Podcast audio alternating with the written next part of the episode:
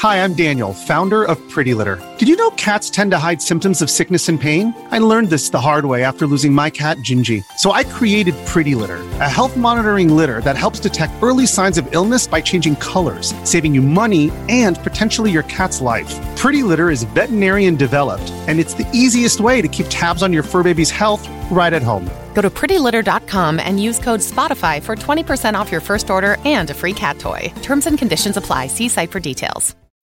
If you're an athlete, you know the greatest motivator of all is the fear of letting your teammates down. After all, a team is only as good as its weakest link. So you owe it to those wearing the same jersey as you to be your best every time you step on the field. That's why there's no vape in team. When you vape, you can expose your lungs to toxic chemicals that can damage your lungs. If you're a step behind, the team's a step behind. Brought to you by The Real Cost and the FDA. With Lucky Land slots, you can get lucky just about anywhere. Dearly beloved, we are gathered here today to. Has anyone seen the bride and groom? Sorry, sorry, we're here. We were getting lucky in the limo and we lost track of time. No, Lucky Land Casino, with cash prizes that add up quicker than a guest registry. In that case, I pronounce you lucky. Play for free at LuckyLandSlots.com. Daily bonuses are waiting. No purchase necessary. Void where prohibited by law. 18 plus. Terms and conditions apply. See website for details. So keep that in mind. Yeah, hey, forget I asked. That'll definitely do. Ew. Join the f- Discord. It was the least fun I've ever had playing this game. A small but vibrant and extremely humble community. No, I've seen the sleeves, but I'm like, you said you're suiting up, and then you put your sleeve on. Thank you for saying that. Because I'm a demon on the keys. Next thing I know, we're both dead. I immediately left the lobby. In Vietnam. What are they playing for? Are they playing to win? Stay humble. Stay humble. Tanner drop shot. Beans on Okay. toast actually sounds good. Okay. Now I know this this wasn't technically said in chat, but it was said verbally on the broadcast in the pre-show, and I muted him, right? Because I did not I was not about to hear that. It's too early for me to give for me to hear your hot takes on beans on toast. Okay. Doesn't sound good. It's too early. I don't have the patience right now, dude. I'm still waking up. I'm still trying to get in my groove. So I just can't do it. So, okay. Anyway, welcome to the Drop Shot, episode 109. My name is Casey, also known as Razanon. We are doing our special edition afternoon broadcast. Yeah, episode 109. Casey Razanon. We're streaming this episode. We're recording this live at 12 p.m., 12:26 p.m. Pacific Standard Time, uh, as a little fucking treat to our uh, European uh, listeners, so they can they can get in live every once in a while. We might we may or may not be having more things in this vein coming up, but th- we'll Yeah, table that. we'll get into it. We'll get into that for sure. So I am joined as always by my good friend Tanner. Now Tanner, I think I'm ready. Why don't you tell us about beans and toast, or on toast, or inside Uh, toast, there's or nothing- infused in toast, or whatever the fuck? There's nothing to tell you. It just it looks pretty good. Let's pull up a picture of like a good British breakfast. I mean, it just it's just a large plate of food. It looks good. Let's see what they got here. Don't they usually have like mushrooms too? You don't think this looks good? Hold on a second. Honestly, no cap. Hold on a second. Copy image. Because I think they use like baked beans, but it's in like tomato sauce. Everyone in chat, look at that picture. That looks like a good breakfast. Come on. Let Look me pull that. it up. Let me pull it up. Let me pull it up. That's a British breakfast right there. okay, don't say that again. But No. uh, let's pull it up here. That Ooh, fuck. that doesn't look bad. Yeah, Right? that doesn't look bad. Like think of putting those beans on that baguette. Yeah. When I hear beans on toast, I think of like barbecue baked beans. You're thinking barbecue. You're thinking of hickory smoked brown sugar and bourbon Bush's baked beans. Yes. On a piece of Wonder Bread. I think because you're a the- stupid American and you're fucking dumb. That's of course and you're true. white and you're stupid. Yeah, well, yeah, that's true. Because I think what they do is they do beans with like tomato like sauce. And that sounds pretty good. It sounds breakfasty. Tomato is a breakfast vegetable or fruit, depending on who you ask. Anyways, uh, today's episode is not about, uh, you know, the average British breakfast. It is about Warzone. But before we get into that, a couple announcements. Uh, first of all, welcome to our new gold patrons, the Brown Note and Gandalf's Toe. Okay, I actually am not mad at that. Uh, I appreciate it, boys. Thank you. Welcome. And welcome to our new Damascus patrons, Daniel L. and Mike T. Now, Mike T, you know who the fuck you are. Change your last name. What is that? This What's might- wrong with that last name? It's I don't like it.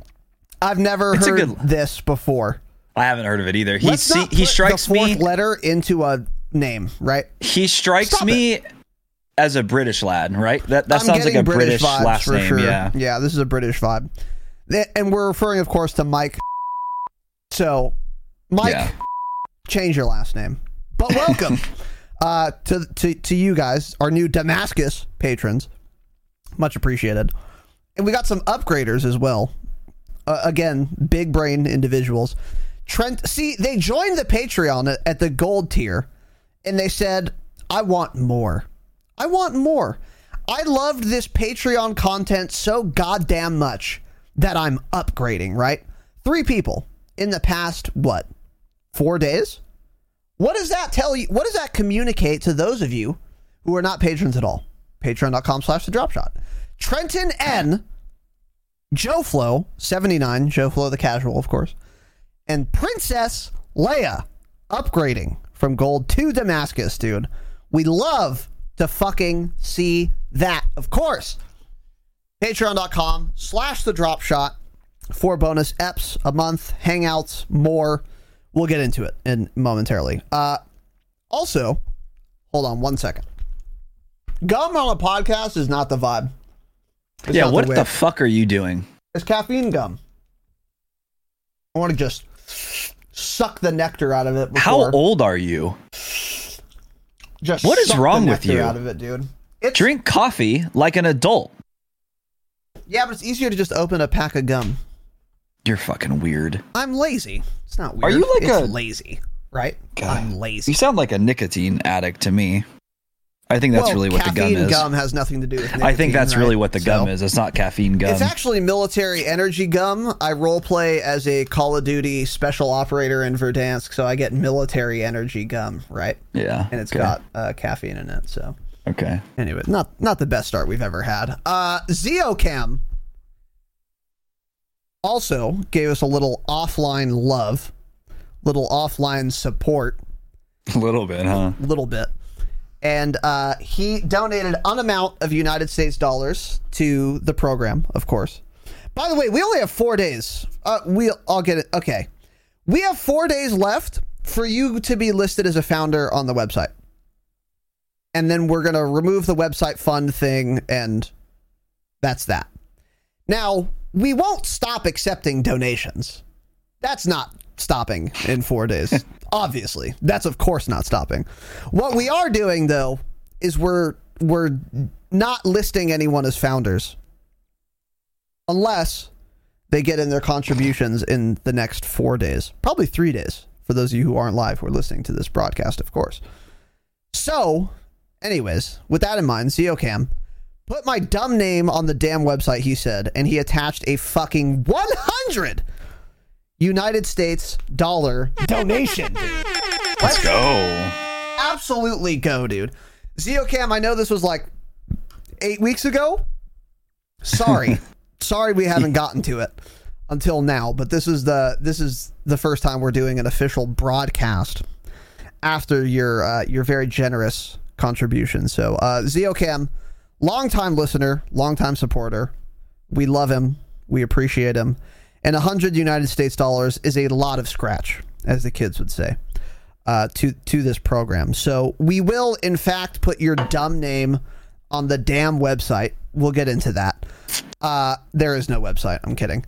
Uh, uh, yeah, we'll put your name on the website. We really appreciate it, Zio. That's a lot of money for real. Uh, thank you very much, dude. You have indeed secured your spot as a founder.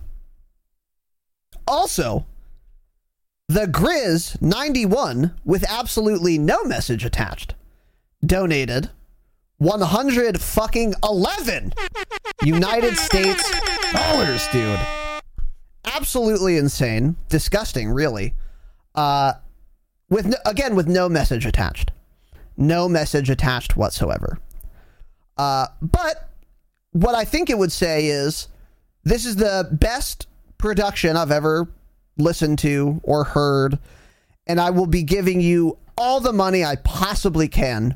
And here is a a a starting contribution an inaugural uh, contribution. It's early guys. I'm warming up.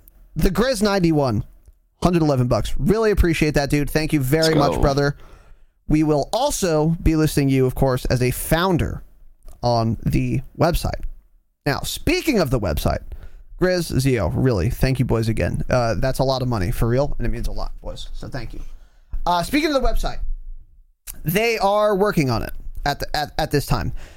I don't have a timetable yet, but uh, I have it on good authority that they are uh, working hard on it. They're doing the coding and shit. I don't know how to make a website, so I can't tell you what they're doing, but they're working on it in some capacity. I think he said in about a Nick, said week. that.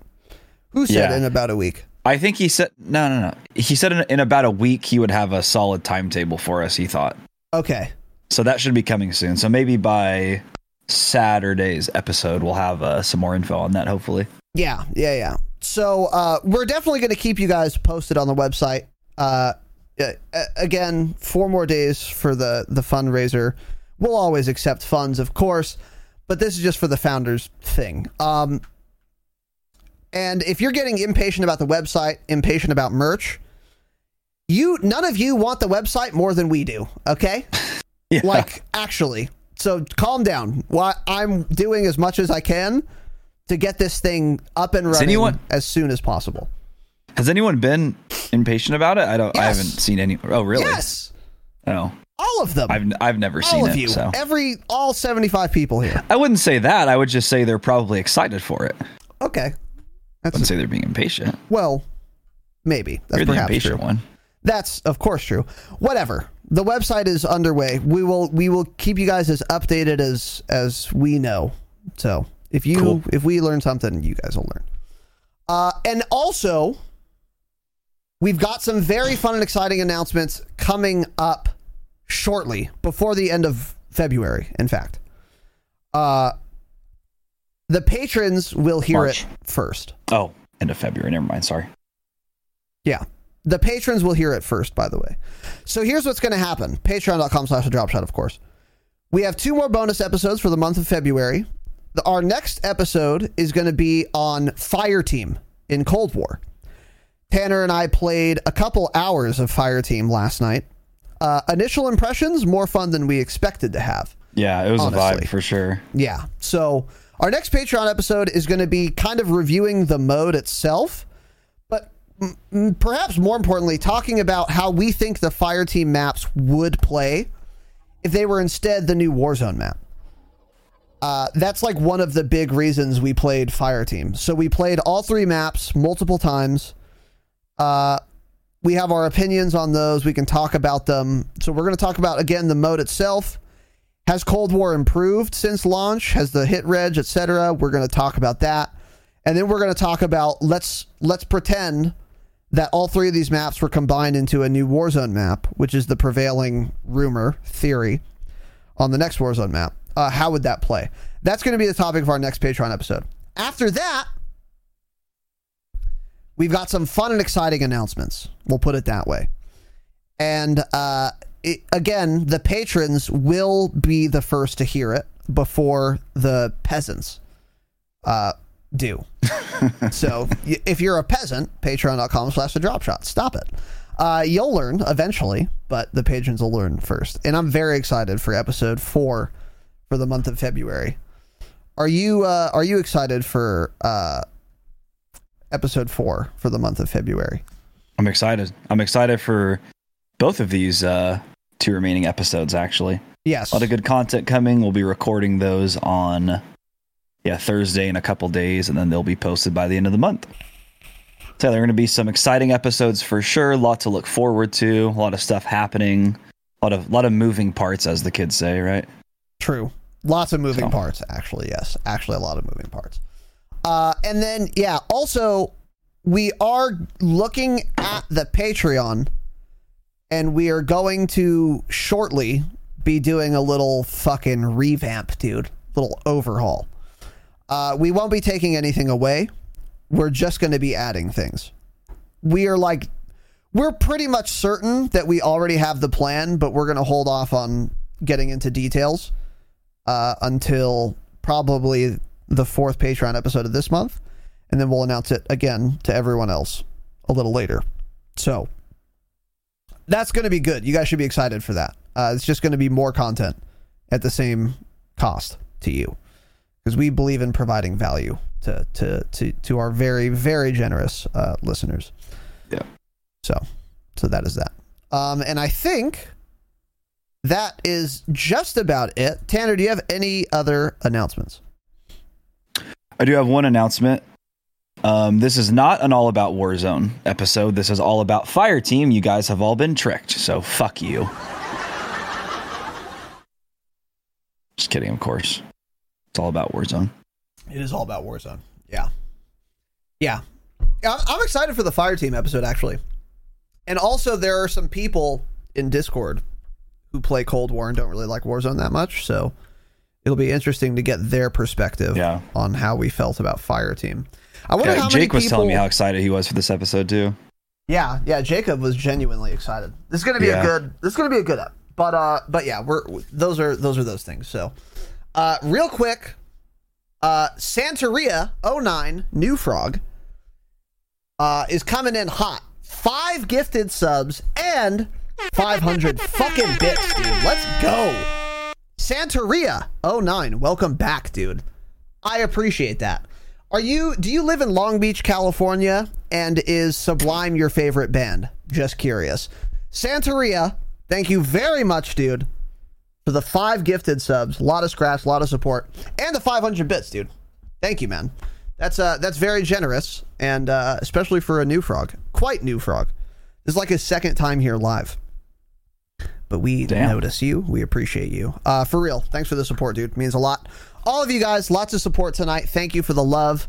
And without further ado, if you were listening for the fucking jingle, here it is. Here comes the two minute jingle. Stay mad. It's so fucking long and stupid.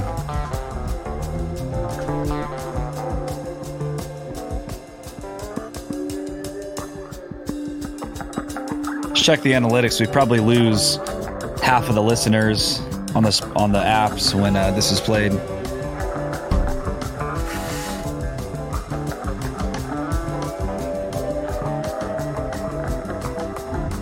I think maybe the play is to kind of talk while it's going on, just bullshit, so people aren't totally bored and they can still skip it.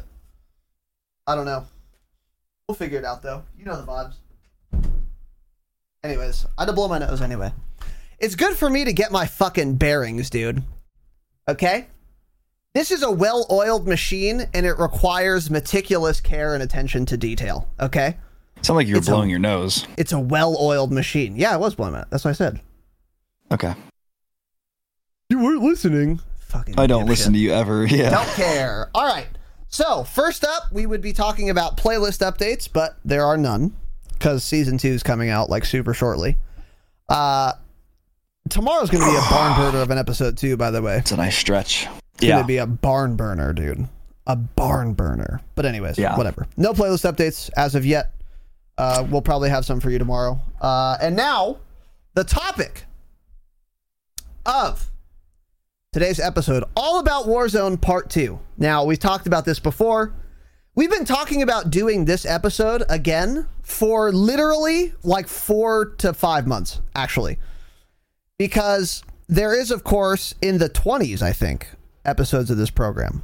uh, an episode titled "All About Warzone." It is one. Not only is it award winning, it's multi award winning. I mean, it's won multiple awards, right? Multiple. A fantastic broadcast, uh, a, a great production for sure, and I think it's our most popular episode ever. Actually, Yeah. if not, it's in the top five, top three. Uh, so real popular, really well received, highly critically acclaimed. Uh, and we've been talking about wanting to do a sequel to it for a long time, and that's what we're going to do now. Uh, so this is going to be structured differently than it was last time, but we're going to still hit a lot of the same topics. It's just going to be like updated info now. Uh, so, also, full disclosure, this might be part one of two. Uh, we might stop this episode somewhere. There's three natural, two natural breaking points. We might stop at one of those and then finish on Saturday. It depends how long this takes because this is chocked full of information. So just keep that in mind. But of course, there are timestamps in the show notes or in the YouTube video description, so you can skip to wherever you want to go. Uh, I will meticulously detail those things. Uh, but if it says one out of two on the title, then it is in fact a two part broadcast. Might not be though. But, anyways, let's start. This will be a bifurcated program wherein we talk about two different strategies for playing in Verdansk.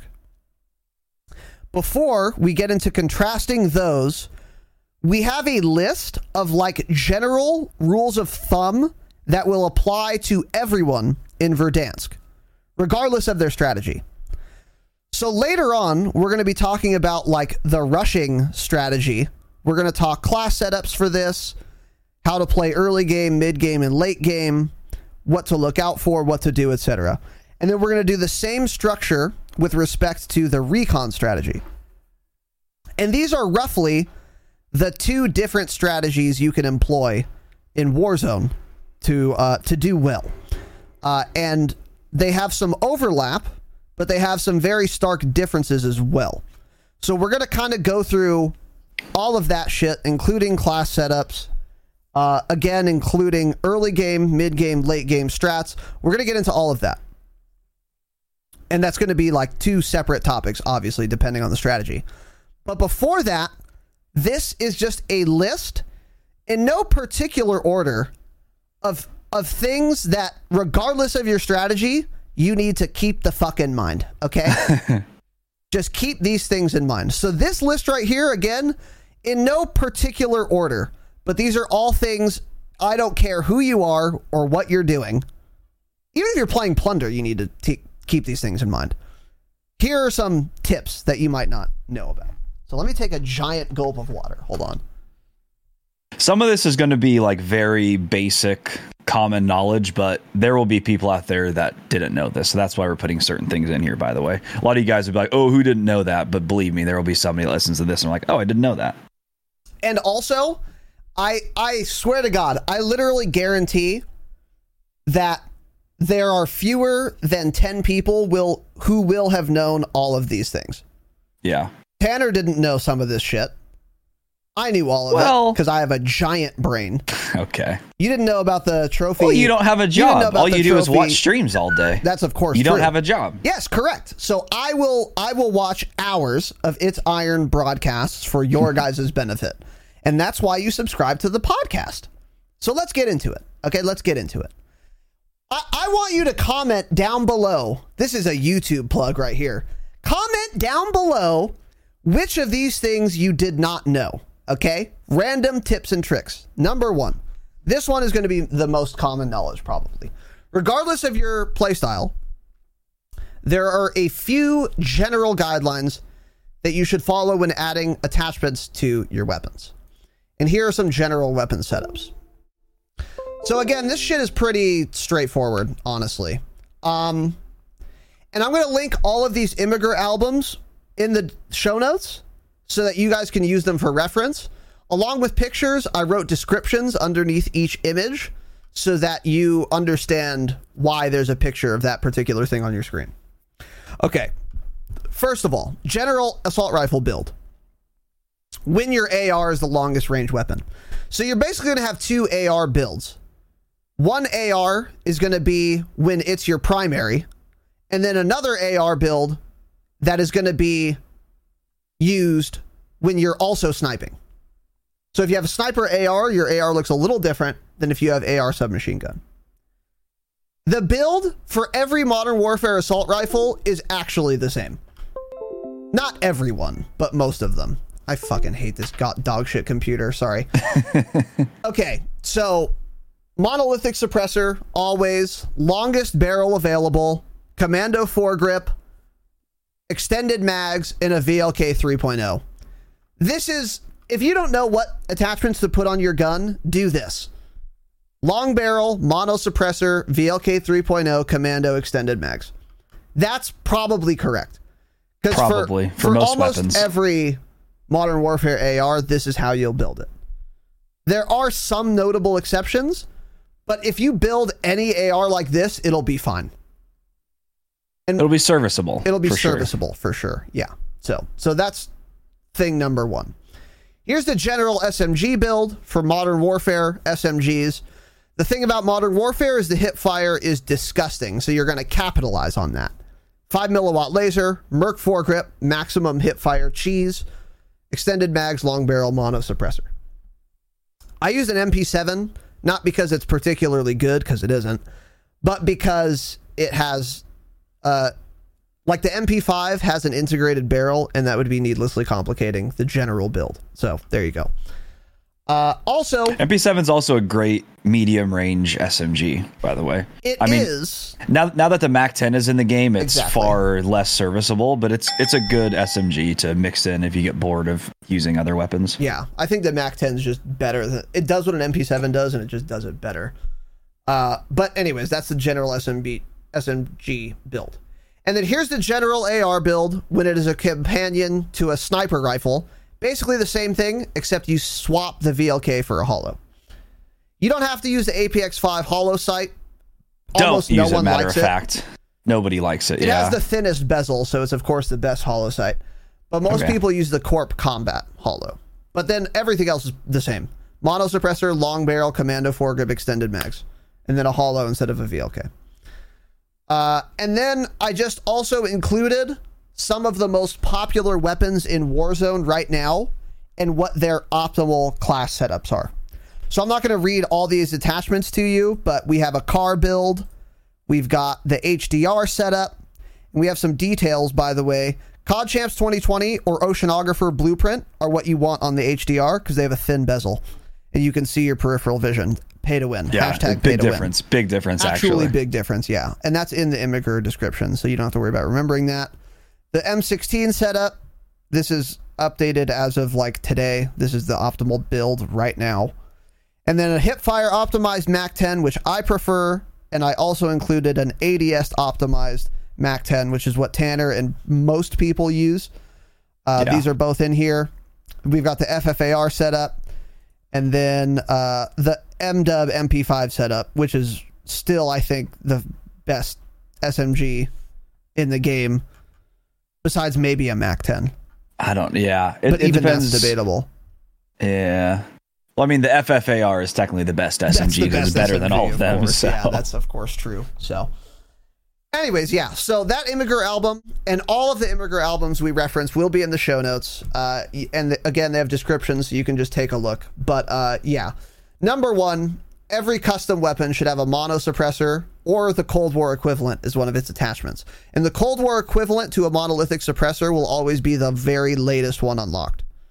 So sometimes it's called GRU, GRU suppressor. Sometimes it's called agency suppressor. Always use it. And then again, yeah, most attachment setups, regardless of the gun, are basically identical for modern warfare weapons. For Cold War weapons, they're such a shit show that it's like different for everything, which is why I included some. Uh, but for MDub, it's like every gun you set it up the same.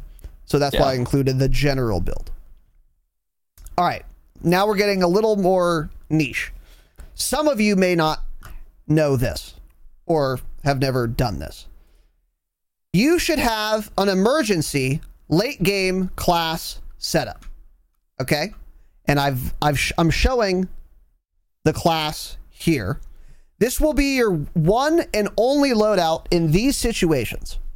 And then you can swap the lethal, you can swap the tack. So, this is the loadout you pick up when your teammate reses you and only you in fours and then immediately gets shit on at the buy station and you're the only one alive with no money and it's the fifth circle and you're trying to hot drop on your last loadout that you're ever going to get because there's not a chance in fucking hell you're going to get $10,000 for an, your own loadout.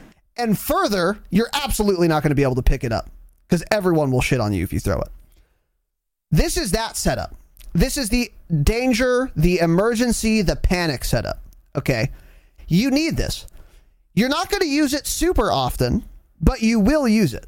Tanner and I used it last night, and it actually got us from fifth place to like second. But unfortunately, we were in a 2v4, so we couldn't ultimately pull out the dub. But I used this literally last night. Not often, but you need the oh shit setup. Yeah. What is the oh shit setup? It's an assault rifle that is built the same way as your regular AR, except you're going to remove the optic and put on fully loaded because you're not looting shit. Yeah. You're not going to go loot ammo. You need to have ammo right off the rip. So you get an AR, you throw off the optic, put on fully loaded. And then you're going to get a pistol. Doesn't really matter what pistol. Put fully loaded on that as well. And that's just in case you find an SMG somewhere, you'll have full ammo for it. So that's why you do that. Uh, and also because keep in mind too these overkill. these need to be modern warfare weapons here. Yes. To do to get fully loaded, these have to be modern warfare weapons. So use whichever gun you prefer. It really doesn't matter too much. Whatever AR you're comfortable with. Um, you're just you're basically doing it to get full ammo. Yes, yeah. So you're going to get an MW AR because it has that perk attachment category called fully loaded, which gives you full ammo. Uh, and then again, uh, you want to have ghost because again, you might be in a 1v 4v 4v4 situation. You don't want to be on heartbeat sensors or UAVs. That's why we're not running overkill here. We're running ghost so that you can rat it up and hopefully just third party like the last guy and win. Yeah. Uh, so EOD, Ghost, Amped. Uh, Ghost is non negotiable. EOD, I would say, is also probably non negotiable. Amped is negotiable, but there's nothing else really worth running. Uh, so that is that. Uh, you can swap the lethal for a Semtex, and then the tactical you can pick up like a heartbeat or a smoke, which might be worth running. Uh, but that is that. Um, and then yeah, here's the primary build. Again, we swapped out the optic and then picked up perk fully loaded, and everything else is the same. Uh, and then here's the pistol build. Make sure it has a silencer. Make sure it also has fully loaded. Uh, don't go akimbo because then you can't get fully loaded because you can only have one weapon perk. So that's that's that. You need an oh shit class setup. And by the way, what I've done for my oh shit class setup, if you guys can take a look at my custom name here, it has exclamation points in front of it and behind it. This is when my my heart rate is fucking 190 and I'm panicking like shit and I can't read. I just look for exclamation points. This is the panic class. Like, oh, just click on the exclamation points and then fucking run. Consider doing that. Consider doing something like that. It helps. Actually, it helps, unironically. Unless you're taking beta blockers and you don't have whatever uh, nerves or something. But you should have that emergency late game class set up. Do you have one of these set up, Tanner, or are you dumb? I am dumb. I haven't set one up yet. You should. You know what would have been just cool? If I'm always it alive late game place. though. Which yeah, which game are you talking about? I'm trying to remember which game that was. We Two versus four. Where were we? The hangar south of Boneyard. We were ratting in that building. Oh yeah, I yeah, had yeah. this setup that game. and I had no ammo because I didn't have barely. this set up. I walked to the loadout. Yeah. Yeah, yeah, that makes sense. Well, what I did was I dropped in, I looted a little bit before I got to the loadout box, and then I dropped all my AR and all my pistol ammo and then I picked up my fully loaded class, so it was auto replenished. So I gave you some AR. Yeah. Another benefit of having that, by the way. So, anyways. Next little tip have a square mini map. Uh, you can go into your options. By default, the game's mini map is a circle. Change it to a square. Now, you might say, I prefer the circle. I would say, cool. It also shows like 60% less of the map than a square mini map. The square mini map covers more ground. You will see more information on it. It is strictly better. Period. I don't care if you prefer circles. This isn't kindergarten. Put the square mini map on. You get more information. It's a bigger mini map. It's strictly better. It's somewhere in your options. Turn on square mini map. Yeah, that's one of those where probably almost everyone knows this, but there are people. I've gone to streams and watched people play, and they have the circle mini map, and I'm like, oh man, this person really, person really does not know, huh? Yeah. So true. It's a that's a that's a beginner tip right there. Kind of, yeah. A lot of people don't know it though. Actually, I would say. Anyways, whatever. Now you know. Turn on the square mini map. Uh, also, while you're in the options, turn off auto deploy parachute. Here's one of two things Tanner didn't know, right? Here's one of two things Tanner didn't know. By default, in Warzone, there is an option that's called like auto deploy parachute. And what this means is if you're falling and you're close to the ground, your character will automatically deploy his parachute. Now you might be thinking, that's good. This way I'll never break my legs. Wrong. Because what you want to do, the auto deploy happens pretty early. And if you're trying to land on the ground before everyone else, you want to pull your chute as late as fucking possible. And that lateness is far after the auto deploy would go off. So if you have auto deploy on and I don't, I will land before you.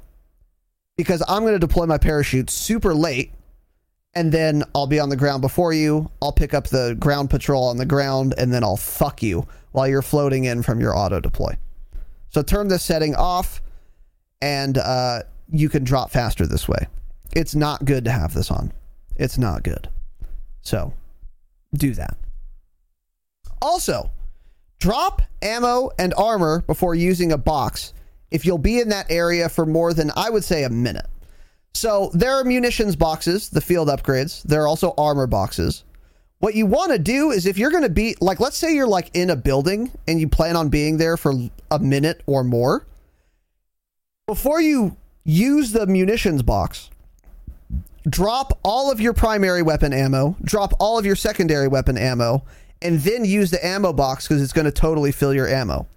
This way, you can shoot a bunch, but you still have the ammo you dropped from before you used the muni in the house or whatever. This is just strictly giving you more ammo. Yep. If you're not going to be there for long, don't do this because then you're just giving other people ammo. Just leaving a bunch of ammo. yeah, So if you're dropping a muni and you're like immediately leaving and never coming back, then don't do it. But if you're going to be here for, I would say longer than a minute, maybe even 30 seconds, then drop the ammo. Uh, and then exact same principle with the armor box. Drop all your plates, then use the armor box, and you now just like, you know, uh, created more armor. And then you can go back and pick up those armor boxes or armor plates. Armor plates never despawn, and neither does ammo. So it's not going to go away. But the boxes do. So you want to drop the ammo, use the box. Yeah. There you go.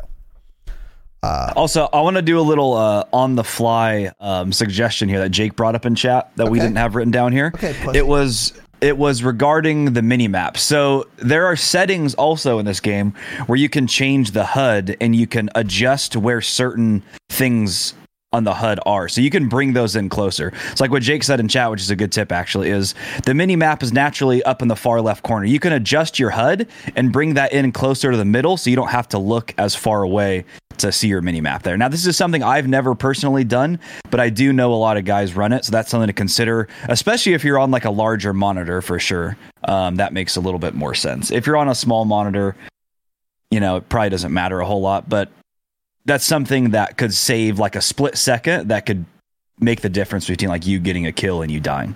absolutely good on the fly recommendation. I actually Thanks, just Jake. did this because I was watching Jacob Down, uh, Jake Down on Twitch, stream Warzone, and I was like, dude, your HUD is so moved in. What the fuck? And then he showed me his options, and he's like, yeah, I moved it in max. As much as I could, po- as close as I could possibly get it to center, I did. So I was like, yeah, it's kind of a good idea. So I did it myself too, like a couple days ago. I didn't think to mention it, but that's a good idea. Uh, definitely do that. Because even if it saves you like a split second, how many times in a match do you look at your mini map? Yeah. What, 80? 100? That's, that's hard to even put a number on there because you don't even pay attention to it anymore. yeah. Yeah. So if you're saving like, you know, 20 milliseconds per look, that's a lot more on screen time you actually got in just one match. Yeah. It's worth doing. It's worth experimenting with. Move it all the fuck the way in, try it out, and then see if you hate it, you can move it back. But it's something worth trying. Go ahead. Um, no, I was just gonna say it makes a lot more sense for you too, since you just moved up about three inches on your monitor size, Yeah. and I'm sure you you noticed a difference, maybe without actually really thinking about it when you move to a, a, bigger monitor, um, and that was probably kind of screwing you up. Yeah, so. that's probably glad true. did that. Yeah, yeah, yeah. Yeah, for sure. So I mean, I play on an 18 inch monitor, so it doesn't matter for me. yeah, well. Just kidding, of course. Also, another little tip here.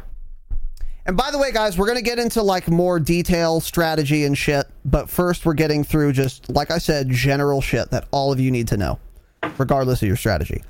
The optimal drop distance is 719 meters. Now, I don't know why this is, but I was watching It's Iron stream and someone asked that, and this is what he said. And everyone in chat like answered the guy before Iron even mentioned it. So everyone seems to know this. The optimal drop distance is 719 meters. So let's say you're going for a helicopter, right? You mark the helicopter, and when you're at about 750, press jump, because then you'll leave the cho- the the plane at about 719 meters and this is technically the fastest way to get there. So if you if you hit this, you will be there uh, before anyone else is, or or will be, if of course you have auto deploy off, which Tanner doesn't. Yes, I did. So uh, optimal drop distance 719 meters. Um, what's another thing? Uh, okay, if you're let's say you're playing like quads and you guys are all sniping on a rooftop and you're sniping at another team who is sniping you from a different rooftop rooftop. Stop plating. Stop plating. Why? If you get headshotted by a sniper you will get downed and all of your plates will be destroyed. So if you have three plates and the enemy sniper headshots you you're downed and you've just wasted three plates if you have zero plates and they headshot headshotted you, you're downed and you've wasted zero plates. So as long as you're not being pushed and you have teammates there to res you, don't bother plating up.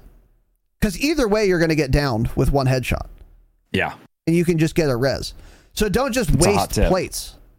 Yeah, yeah, yeah. Don't just waste plates. What you want to do is save those plates for when you have to move or when you are getting pushed. So like if you start getting pushed, obviously plate up. If you're like close distance where people could actually finish you. But if there's a sniper on another rooftop and there's no chance that they finish the down, why plate? Who cares? Just save them and you can Yeah, just this- plate later. This is like a special circumstance little tip here too. Like he's saying, this pretty much is only a thing as if you're on a rooftop and you're you know you're up there for like minutes at least and, and you know you're going to be there for a while this is for probably the recon strat specifically you're going to be doing this so Most of the time, yes. this isn't something you're going to do often Yeah, it's pretty a, a pretty niche tip, but it will actually help you a lot because you can save a lot of armor by doing this. And if the other snipers are dumb, you can go through all their armor while not, you're not going through any of yours. So, there's another little tipperino for you. Also, try to remember where the resupply stations are. For example, what's a resupply station?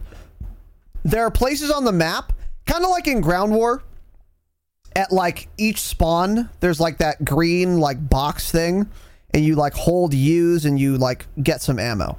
I think it's like two Yeah. mag. There's like 60 AR rounds and like eight sniper rounds and whatever. Uh, try to remember where these are because they're also in Warzone. So at every police station, there's a resupply thing. So make sure you use that. And there's also one at the gun stores. So there's one gun store that is at the southwest of Lumber. And there's also one, for example, to the west of Superstore by that buy Yeah. that's sometimes there. Across the street from Superstore to the west. There's another gun store there. There are probably others, but those are the ones I remember right now. Try to remember where these resupply stations are because they can come in handy in a pitch, uh, pinch. Also, you can use these from outside of the building. If you're like standing in front of a police station and you look in the direction of the resupply station, if you jump and then press F to use, you can resupply without having to actually go inside the building. There's another hot tip for you. Yeah. Uh, and also, keep in mind, you can cheese this too. Uh, it's going to resupply ammo for whatever guns you're holding. So your primary and your stowed secondary weapon is the two types of ammo it'll give you. So let's say you have like a an FFAR and a MAC 10 ground loot off the rip, but you know you're going to be sniping once you pick up your loadout. You can just pick up a Pelington and put your MAC 10 on the ground. Use the resupply station so that it gives you sniper ammo instead of SMG ammo, and then just go back and pick up the MAC 10 until you get to your loadout drop, and then you'll have your sniper. So just keep in mind it's only giving you ammo for the types of weapon you have, the two types Yeah. of weapons you have. So you can also use this to get ammo for your teammate. So let's say I'm full AR and full SMG, Tanner's sniping and he has no ammo. He's going to use the resupply station, drop me his sniper. I'll pick up his sniper. I'll use the resupply station. It'll give me sniper ammo. I'll drop it on the ground. I'll give him back a sniper. Just some things to consider doing. Yep. Also, the gas in the first circle moves a lot quicker than every other circle, and you cannot outrun it. It might be possible to outrun the gas in the first circle if you literally drop your weapon. I don't know though. I don't think it is. I think you almost. Uh, I don't think so. I think you run barely, barely slower than. I'm not positive though. yeah, It's very close. it's very close. Pretty sure it still kills you. Either way, the gas, the first time the gas moves, it's fast as fuck. So you need to be cognizant of this in the first circle. It's easy to outrun every other circle, but the very first one moves real quick. So just keep that in mind. However, depending on what type of weapon you're holding, you run faster or slower. So if you're in a pinch and you're pretty close to getting in the zone, but it's first circle, drop one of your weapons and switch to your fists and run that way. That's the fastest way to move besides Kali sticks. So uh, that can save your life because you're you're probably still going to take some gas damage if you don't outrun it, but you'll get in zone faster and it might actually save your life. Yeah. Either I've way, done this get there once or faster. twice. Yeah, Yeah. yeah, yeah, I've done this once or twice. So, uh, Yeah. so yeah, do that. Also, consider using NVIDIA filters if you have access to them. So, if you're on PC and you have an NVIDIA graphics card, there is like they have an in-game overlay, and you can use filters to like increase the sharpness, make the game look better, make it easier to see people. Now, you still won't ever see someone who has a rose skin if they're in a shadow, right? Yeah. That's it's not going to help there, but it does actually help a lot with visibility. Uh, I don't have specific filters for you because everyone like kind of prefers different ones. But you can check out it's underscore iron. He has filters. You can Google for those. Iceman Isaac has very popular filters. You can Google for those as well. And you can experiment yourself. But these can help improve how the game looks, but also improve your ability to see enemy players in the first person shooter game Call of Duty Warzone. So look into that if you can. Yeah, it's through. Yeah, you have to do it through GeForce Experience. We should say though that this does gives you does give you a fairly significant performance hit. Um, like you can see, it depends on your system, but it is noticeable for sure. Like you'll drop 20, 30 frames probably from doing this. So it's not great, but the trade off, it's probably worth it. I, I ran them for a while. I just hated getting lower frames, um, so I went back. But I'm gonna s- swap back to running filters here soon. For most people, you will get lower frames. Tanner, I don't think your frames would change at all.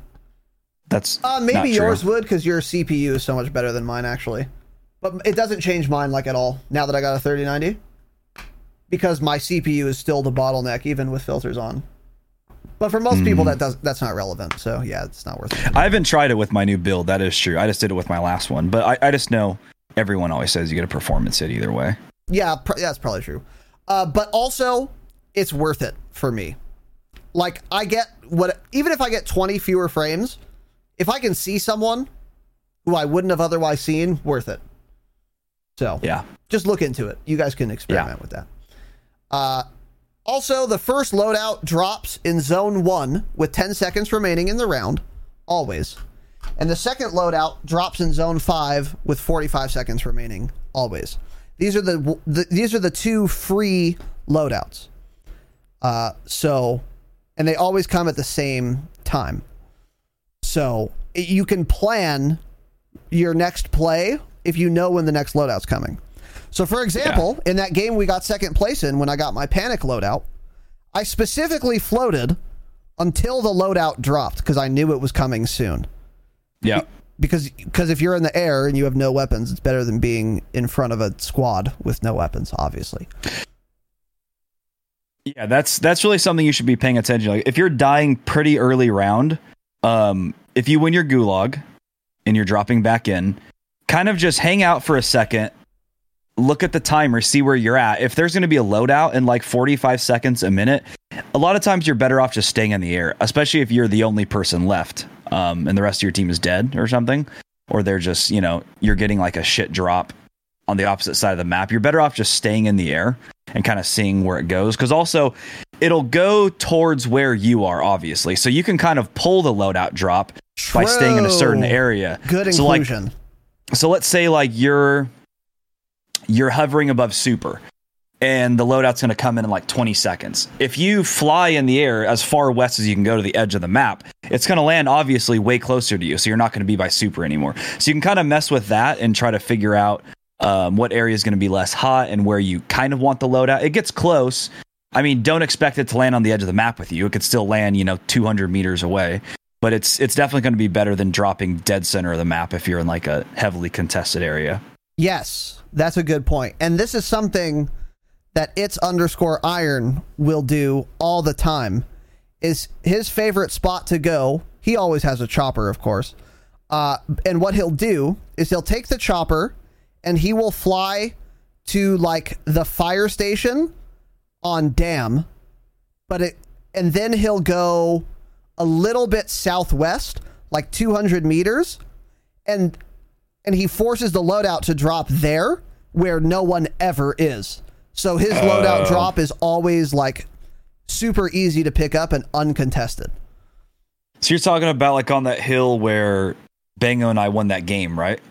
In that area, Yes, right around there. Yep. up on the hill. Yep, That yeah, right there. You're, nobody's ever there at all. Yeah, and the loadout will drop like up there where like you can't even get to it, like Yeah. without a chopper. So yeah, that that's something you can do too. And also these free loadout drops, by the way, you can see, you could gauge how many people are around you by how many other boxes are with yours. So obviously your loadout drop is the one that is marked for you. When it's dropping in, try to look at it, try to scope in and see how many other boxes are dropping with yours. So if your box is the only one, that means there isn't another squad in this area. Because if there was, their loadout drop would drop with you. Because they drop in clusters. They don't drop literally 40 separate loadout drops. That's not like that. They drop in clusters depending on what area you're in. So if you're in Superstore and the loadout drops, you might have five boxes drop with yours. Yeah. And what that'll tell you is there's a lot of kids around here, and also I'm going to get raped if I try and pick this up.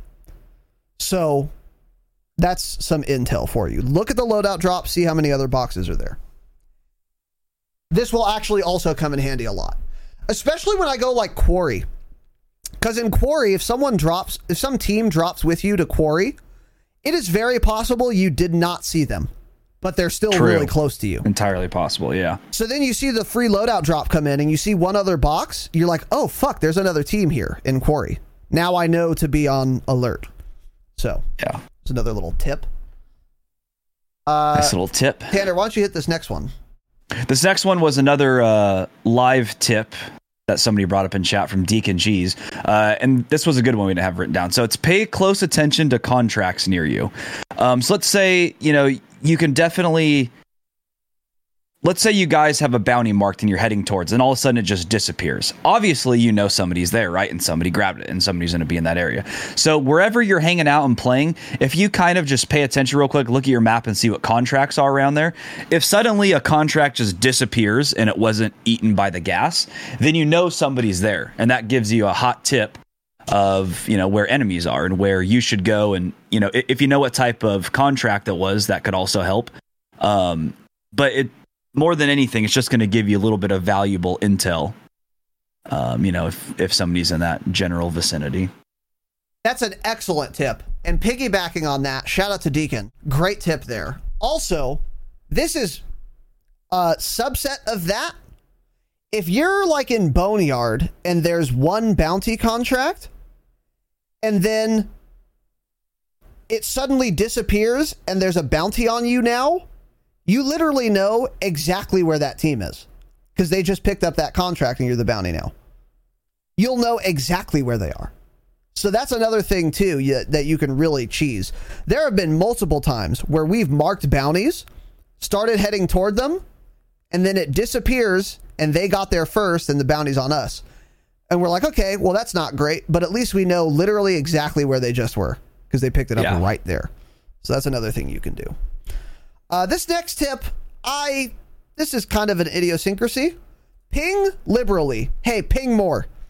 I hate playing with almost everyone because they don't ping enough. Okay? If you see someone, ping them so that your teammates know where they are. Because if you say 240, I don't want to look at my shit compass. Just ping the fucking guy. You're already shooting at him. Ping him. Raz him. expects like me to get my head taken off. I'm one shot. He wants me to peek immediately again and live ping this guy and just get down so that he knows where the person's at. That's what he thinks. He's so fucking dumb. Actually, stupid. He acts like it's so easy to just ping people when they're I shooting more at you. than all of you. So, yes, Oh. it is actually. What's your point? Don't care. I don't care if you ping them. Just kill them. You don't need to fucking tell me where they're at. Just kill them. Right? Okay. Keep that energy. That Here's gonna say? another here's another tip for pinging too is like if you're not getting live pings, you can still say like I'll ping a building and I'll say and and be like, "Oh, there's a guy in that building." But to make this easier for your teammates, tell them what color your ping is. So if I'm purple this game, I'll ping a building and I'll say guys on purple and they'll know that it's the purple ping. Because if you're playing fours and there's fucking four different pings, and I say, Yeah. oh, there's a guy there, I'm gonna have to look at your fucking my dog shit UI, figure out what color you are, what your name is, Soul Drinker 29, and then I'm gonna have to go like fucking match the colors, like I'm in a preschool, uh, you know, class doing color exercises. Uh, Not my. It's early Yeah, okay. it, it's much easier for your teammates. If you ping something, you know what color your ping is. You just fucking did it. I'll say, okay, guys in green. Guys green ping, whatever. It helps a lot, actually. I really like doing this, and I like when my teammates do it. They never do, of course, but Of course we don't. Uh, We're too busy killing them. I don't know what you want us to do. keep that in mind. Dead silence is obscenely overpowered. Hot take, hot tip. I'm not sure this is Yeah. worthy of being a, a tip, but use dead It's silence as yeah. much as you can because it's really fucking good and it's impossible to be to, to be heard if you have this. You can very Yeah. easily shit on kids. So be aware of dead silence. If you already have it, ping it for your teammates. You want as many dead silences as you can fucking hold. So do that. Stopping power, same thing. Disgusting, offensive, Uh, really Too good. Really too good. Dead silence and stopping power shouldn't be in Warzone, first of all, because they're so overpowered. But since they are, use them, abuse them, because everyone else will do it to you. Uh, so stopping power is nuts, but also a lot of people don't know this. Stopping power rounds increase the recoil of your gun. Therefore, you want to prioritize this on your closest range gun. So if you if I'm using an AR and an SMG, I want to put the stopping power rounds into the SMG because it's going to be easier for me to hit shots with my SMG even if it has increased recoil because I'm typically going to be way closer to people for SMG gunfights where recoil uh, added recoil is less bad for me. So Yeah. prioritize this on your closer range gun. This is true most of the time. Certain ARs though doesn't really matter much. Like I wouldn't I don't personally put stopping power in like an AMAX because the AMAX is already kind of hard to control in my opinion. I don't want stopping power on that. Um, but something like the Grau, a kilo, if you're running a gun like that, stopping power is fine to put on. But I also usually just throw it on an SMG. Yeah. Yeah, for sure. That's a good point. M13 is a great stopping power AR. Don't use an M13, of course, but anyways. Uh, also, for audio settings, some people experiment with the audio preset in the options, but I would say 90% of the very good players that play Warzone all use the boost high audio preset. And this, uh, the theory here, boost high means the high end frequencies, the trebly frequencies, such as footsteps, get boosted. So boost high is probably the best audio preset. Again, there is some debate here, but this is far and away the most commonly used preset amongst good players. So switch to that audio preset. It's in like your audio options. Uh, if you don't, if you're not using that. Yeah, I mean, don't get us wrong. You still won't be able to hear a goddamn thing. You won't be able to hear people running up to your building, but it is. It's slightly better. Yeah, for sure. Slightly better. For sure. Uh, let me find. I need Boost low is absolutely not the move. Uh, Boost low is fucking awful. Boost low means precision airstrikes will somehow get louder, as if Yeah. that were possible, right? So don't. Yeah, that's a change it for sure. Uh, also, I'll link this in the show notes as well, and let me uh, let me just link it here for my benefit. Okay. Uh, set this image as your desktop background for your computer, your laptop, your iPad, your iPhone, uh, everything, right? This image right here. I think we've talked about this before on the program. Definitely in Discord. And this this I think we've talked about it. We've talked about it a hundred times. Yeah. Yeah, this you love talking about this. That's of course true. This map will be in the show notes. Uh, this is a map of Verdansk, and it has every bunker labeled with the codes on the image itself. So there's there's even a legend. If there's a red star on the map of Verdansk, it means it requires a red access keycard to enter. So you can loot up a keycard and then glance at your desktop background and say, "Oh, there's a keycard bunker very close to us. We should go there and get eighty thousand dollars." That would be a good idea. And if you have the map just on deck like this, it makes using these bunkers very easy. Let me keep it one United States dollar with you. Before I used this, I never went in bunkers. I would know that I'm right in front of one with a fucking key card and I just wouldn't go in. Be- No, I would I wouldn't know. That's why I didn't go in. Cuz I would just like forget about them. And I didn't want to like alt tab and fucking Google, "Hey, where are the bunkers?" Too hard. Not doing it. It's true. Yeah, we would never even think about it. But of course, since we both have three monitors, right? We have a spare one to throw the you Yes. know, throw this up on. Now, if anyone would like to blow this up and send us a poster, I'm thinking like mm, maybe four foot by four foot, five foot by five foot. I'll hang it on my wall right behind me. Then I'll always know. Get it framed, laminated, the works. Dude, I swear to God, that's that. actually a good idea. I Let's can do move it. my California Republic flag and then put it in. Let's it there. do it. I'm Yeah. doing it. It's already been done. Yeah. So if you're okay, so if you're a console uh, user also, and you don't have eight monitors, just save the image on your phone and maybe favorite it in your like Photos app, so you can just pull it up quickly. This actually comes in handy for real. And again, it has the bunkers that don't require a key card, but they just require an access code. The access code is on the image next to the bunker. It's like perfect. It's actually fantastic. Because sometimes, too, dude, like you can land pretty late and like you're in a bind, but you're like one of these bunkers is uncontested and unlooted. You can get in there, get 15 grand, and buy back all your teammates. Like it actually comes in clutch pretty often. So, Yeah. So use the Im- use the fucking image, right? Um, I'm gonna go pee since we're still in the tips and we're an hour and a half in. So I'll be right back. Okay. This next tip is another tip Tanner didn't know. If you throw a munitions box or an armor box after placing a trophy system, your trophy system will immediately be destroyed. So I think the game registers this as you trying to use two field upgrades at the same time, so it destroys the trophy.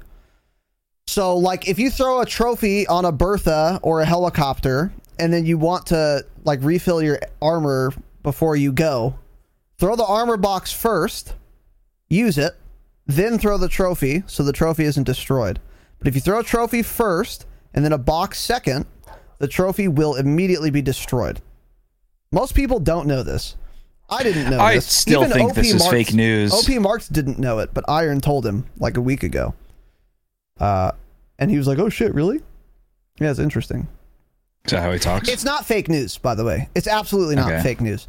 So now, most of you probably didn't know this, but now you do, and go test it. Go test it. So, uh, keep. Hold on. mind. Are you? Never mind. Okay, never mind.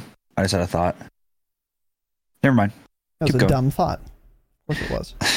It was a dumb thought Jeez, like you you. don't even know what it was. You're a dumb thought, right? Okay. So that's that's what we call a pun. Uh, anyways, yeah. So now you guys know that. And yes, trophy systems will enemy trophies will destroy your muni box. They'll destroy your armor box. They'll intercept them. They'll also intercept your loadout drop marker, which is fun and exciting. However, if they do, you'll still have the loadout drop.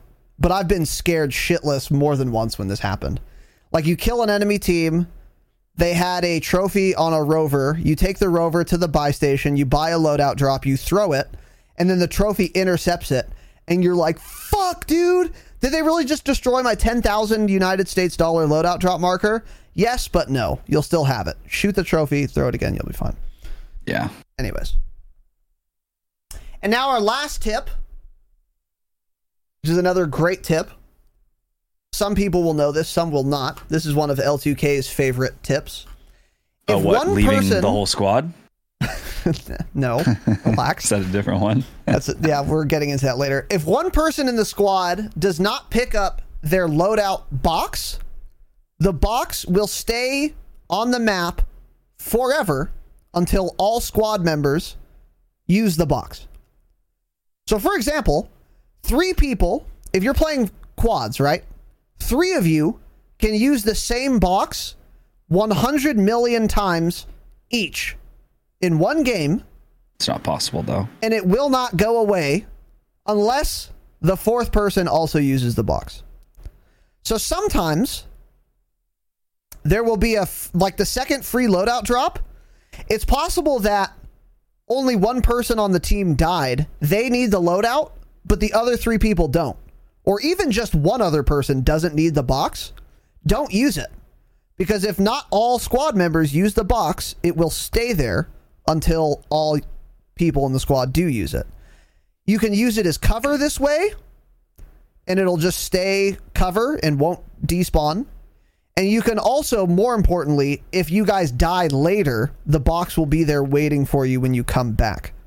So don't use a loadout unless you need it. Yeah. If you have your perks and your two primaries, don't use it because then it'll stay there. So now you know. Cool. Any other general tips and tricks for you? um, Tanner? no. Immediately after we finish this episode, we'll probably think of five more, unfortunately. But I think that's a pretty good list. There, a lot of those are like real beginner day one Warzone player tips, uh, and then some of those other ones, a lot of the good players probably didn't even know. So I think it was a good list we had there. Yes. Little tippies. So yeah. Tipperoos. Okay, stop it. So next time, uh, again, let us know in the comments if what what of those things you didn't know, and don't tell me you knew all of them because you didn't. You're lying if you say that. So, anyways, let's move on. Uh, we're going to be talking about two different but ultimately successful strategies for Warzone. And this podcast episode will help you regardless of your playstyle. Now we're getting into the fucking nuts and bolts, dude. We're getting into what you all wanted to hear, right? Meat and potatoes. The meat and like potatoes, as some might say, yes.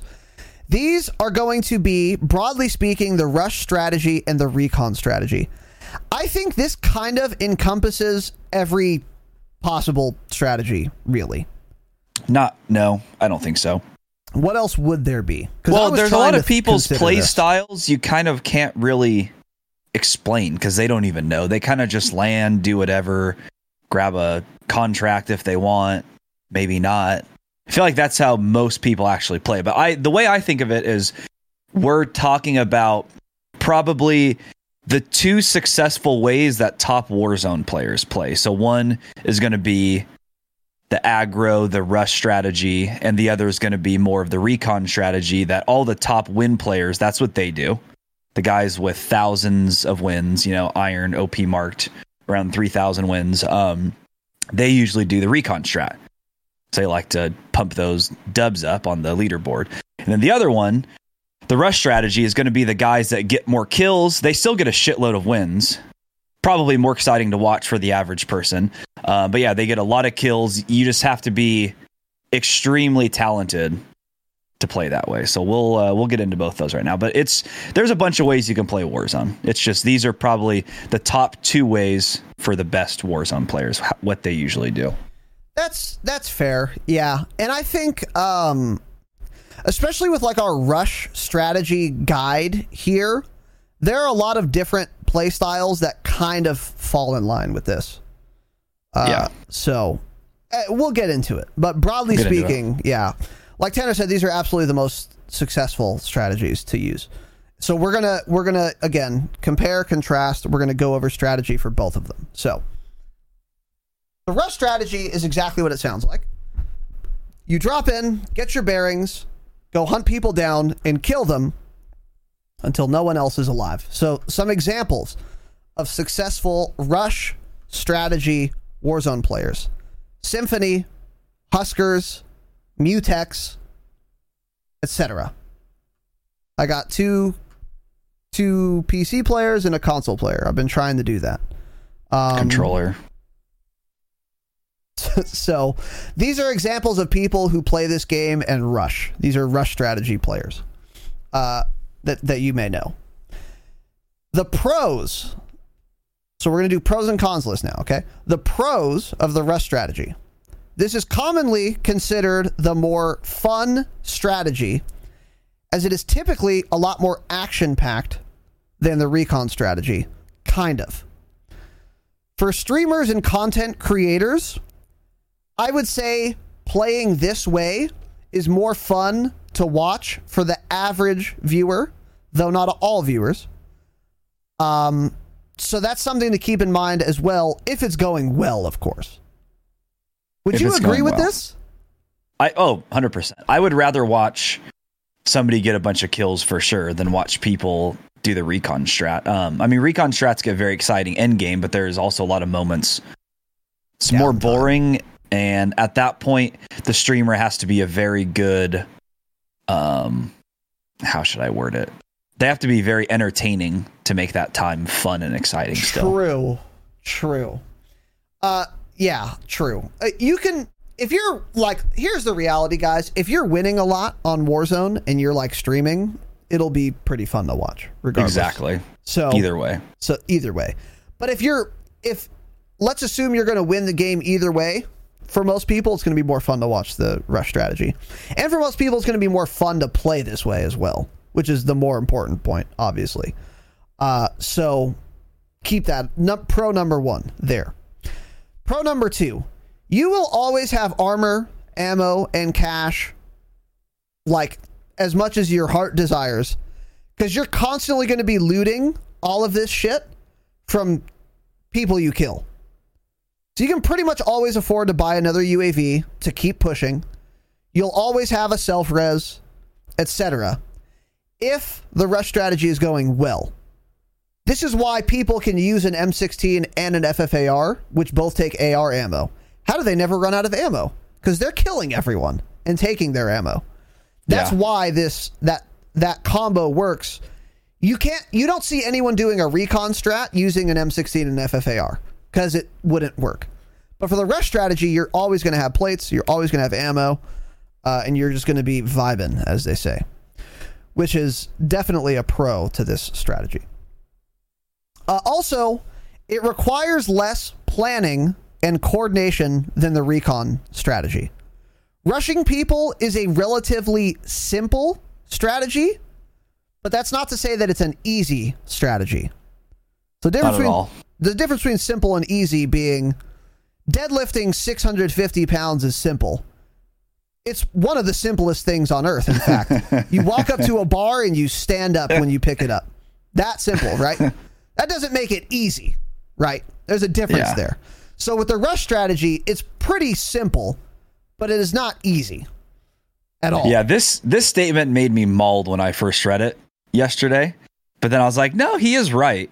It it I mean, when you look at it that way, is right. So it's it's far from easy though. Yeah, it's ex- extremely difficult to pull off this strat, I think. Yeah, for sure. Super difficult. Uh, but yeah. Uh, and also, like, if you're playing with new people, this is probably the best way to play because, again, not much planning or coordination, really.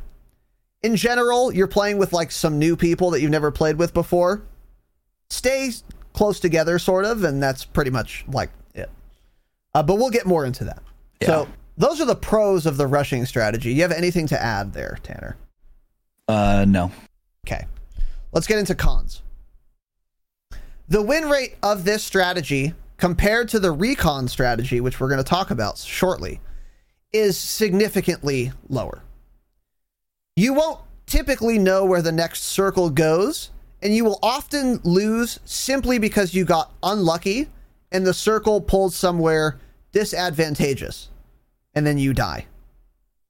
So, I mean, I've watched a lot of streamers play Rush Strat and Recon Strat, and there have been many times when I've been watching HusKerrs, Symfuhny, Nate Gibson, who are absolutely better than everyone else in the lobby at using their fully automatic weapon. At- far better, by the way. And they'll lose because they just get unlucky and the circle goes somewhere bad and they get ripped. Yeah. That happens a lot with rushing, especially in this shit game. Like if you're under dam and the circle pulls above dam, you're dead. You lost. Sorry, give up. Leave the game. You're dead. Doesn't matter how good you are. Because this game is pretty dumb. And a lot of times this dumb shit happens. So you're a lot more at the whims of uh, circumstance and luck. When it comes to like late game winning, you can get fucked by the last circles a lot. So, con number one. And that translates, of course, to winning less often. The the win rate of the top rushing streamers compared to the win rate of the top recon streamers or players even is laughable. Less than half. Like Yeah. it you win a lot less often. So, number 1. Number 2 con you will more often get third party using this strategy than you will the recon strategy. If you're a good rush player, you can mitigate and minimize how often you get third partied, but it's still going to happen to you more often in general than if you're doing the recon strategy. You'll push one team and some other rat team where they're all using ghost and they're corner camping inside the tiny little shack that you didn't think to check, uh, are just waiting. And then you run past them, you fight a team beyond them, and then you're pinched between the team you engaged and the rats behind you in the shack that you didn't know were there, and you're dead. Doesn't matter how good you are, there was no way to know they were there. E- Especially if they all have ghosts. I don't care how many UAVs you have. Yeah. You're not going to know. Would you Would you agree with this? You'll get, you'll more often get third partied. Oh, for sure. Yeah. Yeah. I mean, it's it, that's just the way it's going to be. If you're constantly pushing people like that, eventually you're going to like push a team, and you will have not realized that like they were fighting another team or another team knew they were there and was pushing in. So, you know, you're fighting that team and then you get third party from somewhere else. So, absolutely. 100%. Yeah. Okay. Uh, also, on kind of a similar note, you're going to get surprised, even not not necessarily even third partied, but just surprised and like shot in the back more often doing the rush strat than the recon strat. And kind of for the same reason. I mean, the more you're moving around the map, the more likely it is that there's some team that's going to be like behind you and like rip Hmm. you. So there's another con too. Like you're going to get like surprised more often than the recon strat.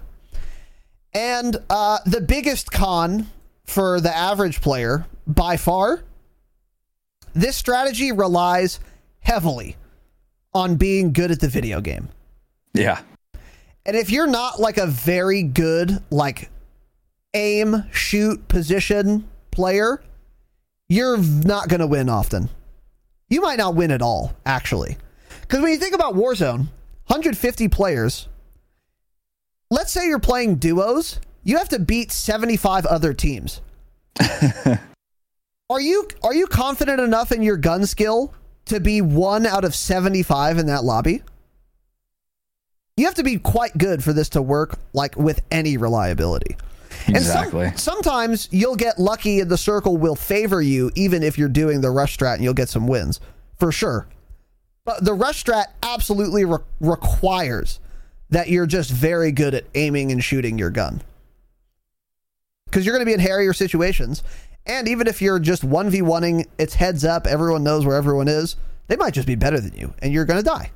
And then yeah, and then you that's going to happen often. I mean, a, a lot of these guys, they'll hit, you know, they'll get, they'll be at like 25, 30 kills with like 80 enemies left still, and then they'll just die to someone.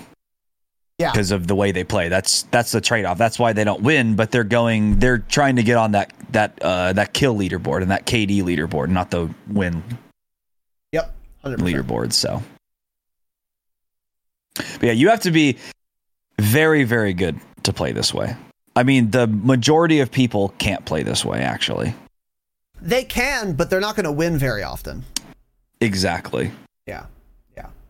So, and, you know, you might be hearing that and think, well, should I just not play this way then? Should I just do recon instead? Depends. You will still sometimes win if you're doing the rush strategy, even if you're not like one of the best aimers in the world. If you're competent at aiming and you're smart and you listen to this entire broadcast, you can be a worse FPS player than some other squad, but your strategy, even when playing the rushing strat, can be better than that other squad, and you'll win because of that. So it's not like all 100% reliant on raw shooting skill. There's still, of course, strategy involved. This is still a BR, but it's more reliant on shooting skill than the recon strat. That's what we mean here. Yeah. So, uh, anything to add to that pros and cons list? Any general thoughts on the rush strat? Um, I don't think so. Yeah, I, I will say I think the rush strat it's a lot more fun to play this way. But yeah, most of you just you're strictly gonna get less wins this way. If you care about getting high kills and then, you know, if you get a dub, cool, then definitely give this, you know, play style a shot. Um, compared to the recon, it'll pretty much be the opposite. You'll end up getting more wins, but you'll usually have less kills.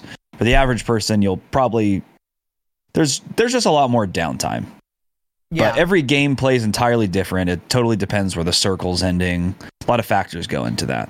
Yeah. So both of the both of these ways though, you guys should try and uh, you know figure out which one works better for you and your squad. I agree with that too. So before we get into recon strat, uh, and again, right now we're just going over pros and cons. We're going to get into specific strategy in a bit, but uh, yeah, regardless of what playstyle you think you're going to prefer, you should do both, and that will make you a better player. Because Yeah, if, you learn how to play ways. Yeah, exactly. If you're a rush player and you do like a week of only recon strat, you'll understand what recon Razes want to do, and you'll be able to outplay them better because you'll know what they're trying to do because you've done it. And vice Yeah. versa. If you're a recon Raz and uh, you know, you've if you play Rush Strat for a week, you'll understand what they want to do better. Uh, and that'll help you win. So you should absolutely do both, for sure.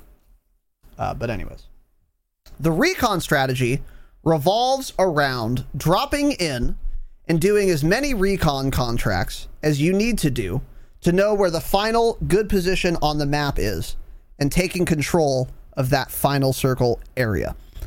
Uh, the recon contract, by the way, is the yellow contract with the flag. That's the symbol of this contract. These are called recons. Okay. Uh, examples of streamers who do the recon strategy it's underscore iron, OP marked, shaded step, and others. So, uh, when we were talking about like win win rate, it's irons weekly win rate this week is like 65%. Yeah, it's insane. Yeah, that's insane. He's really good with a gun, and he also is really smart and plays the recon strat really well. He has the number one wins across every platform, so it's not terribly surprising. Uh, but you don't get a win rate of 60% for even a day without doing recon strat. Just doesn't happen.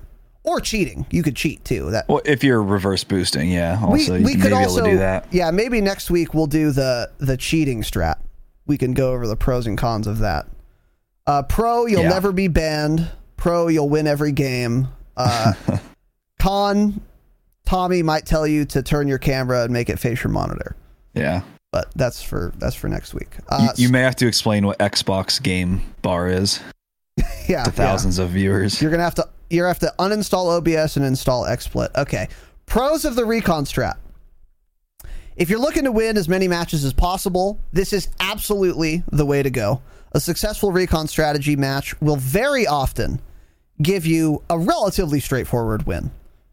If everything goes according to plan with the recon strat, you will have to try to lose. Like actually. Exactly. You have you have to just be really dumb and fuck it up at the very end, which of course is entirely possible. Yes. But if you do this successfully, it's it's pretty easy. There's just the thing is you have to be very you have to have like some composure because it's it gets easy to like chase kills and start shooting at people, but a lot of times with this recon strat, you have to just not. You have to just sit somewhere in the final circle, play a rooftop somewhere you wouldn't normally play, and just stay on it. No matter what your gut is telling you to do, like, oh, I just down that guy, jump off, land on him, finish him, he's selfing. You have to just you can't. You have to just play smart, relax. You got to just vibe it out with the boys. Um, just don't rush into things too quickly. Yeah, and we'll get into that a little more. Um, so that's pro number one. Pro number two, you will be surprised far less often in general doing this strategy. Uh, in the in the early game, you will you're most likely to get surprised because you're not like set up. But once you are set up, it's very difficult to be surprised if you're doing this correctly. Uh, once you've established yourself in the final power position, you'll know when you're safe and when you're in danger uh, far ahead of time, and you'll be prepared for like every gunfight that happens. Like every time it's Iron gets in a gunfight, it's because he knows the guy is there and he engages the person. Like he doesn't get surprised once they're established. Before they're established, sure, but once they're established, no. So that's a huge pro, by the way. Being able to take gunfights on your terms is the best way to not die and win the game. So, Which is what the strategy is about winning games. which is what the strategy is about. Uh, this strategy is also less reliant on raw FPS talent than the rush strategy. Um, not that's not to say that if you're a complete shit can, you're going to have a 65% win rate in a week. Uh, you won't. You won't. Because getting established, you're going to need to be able to shoot your gun. And in the end, it, you will be fighting. You're going to be fighting uh, at some point. So you still need to be good, or at least competent. But still, it's a lot less reliant on raw FPS talent than the rush strategy is.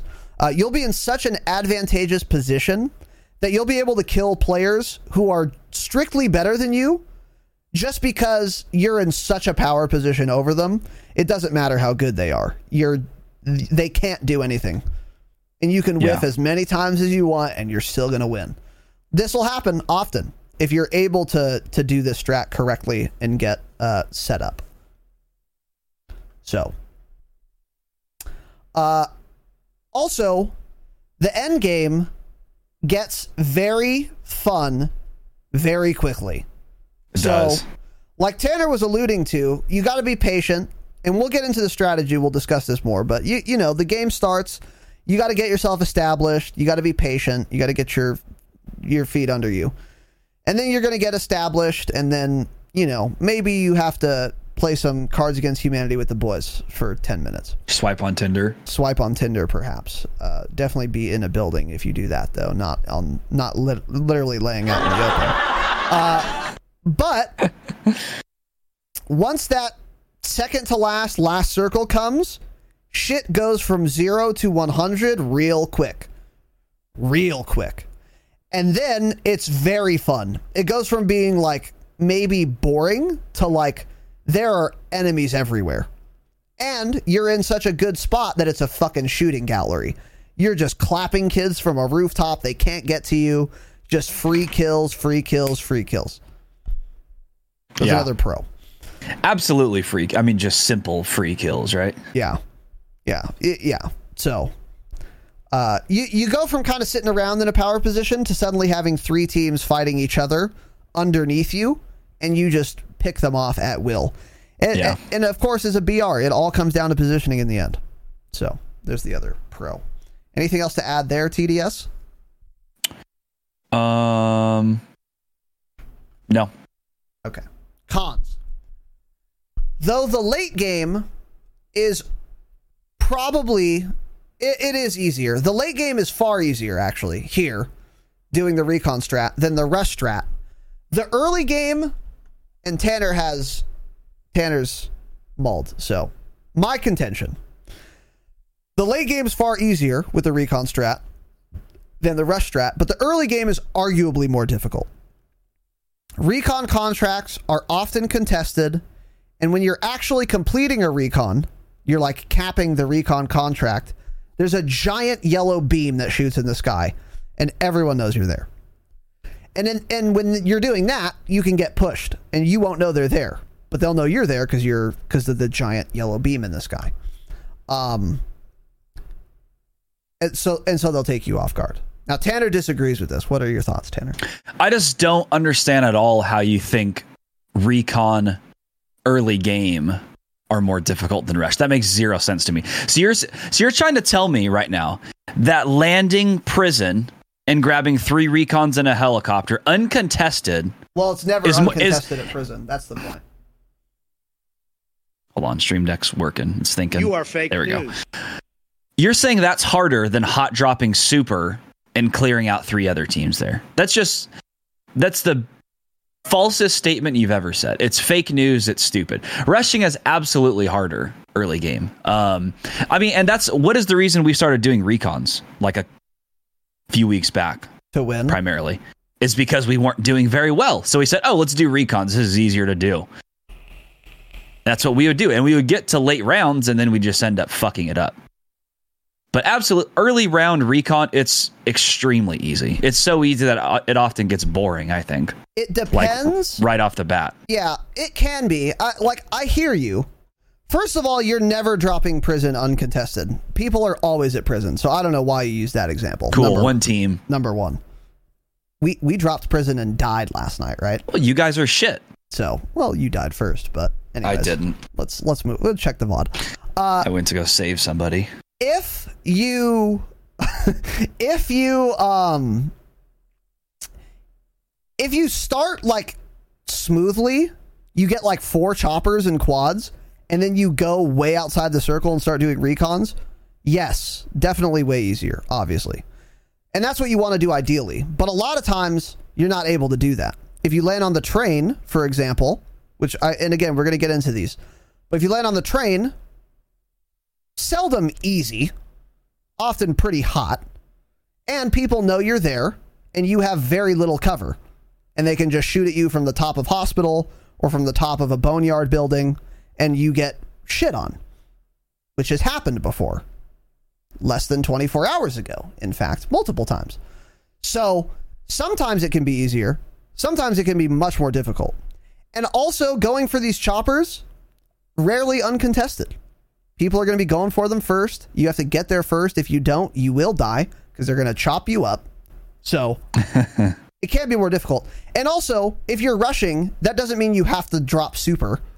You can drop boneyard and then fight one team, not three. So, anyways. Go ahead. Um, so I, I had this written down too, and I'll somewhat agree with you and say that the middle game may be more difficult, maybe. Because I think in a rush strategy, you kind of get in this groove of just killing everyone, and you're just you get a kill, or you let's say you wipe a team, you're close to a buy, you say, oh shit, let's grab some self res, bat, grab UAVs here, and, and just rush to the next team, and you just know what you're gonna do because you're in that groove, and you're just pushing everyone in a vehicle and killing all them.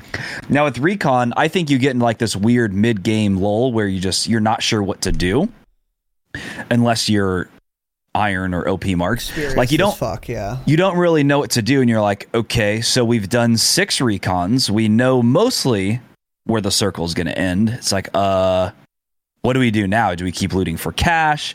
Do we try to go grab a helicopter? Do we I I mean, do we, you know, do you just keep looting in general? Do you go for kills? Do you sit on a rooftop outside of the final circle? Do you make your way into the final circle yet? Like there's you almost don't know what to do because you have all of that info too early essentially. Yeah.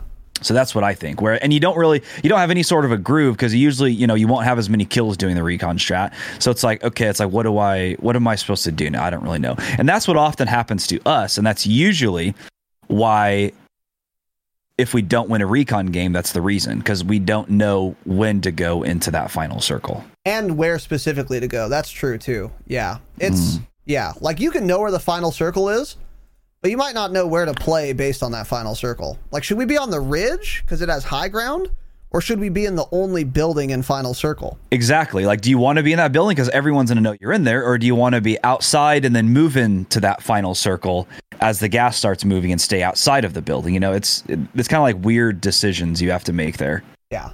So uh, we'll get into that more in a little bit, but yeah, good good addition there for sure.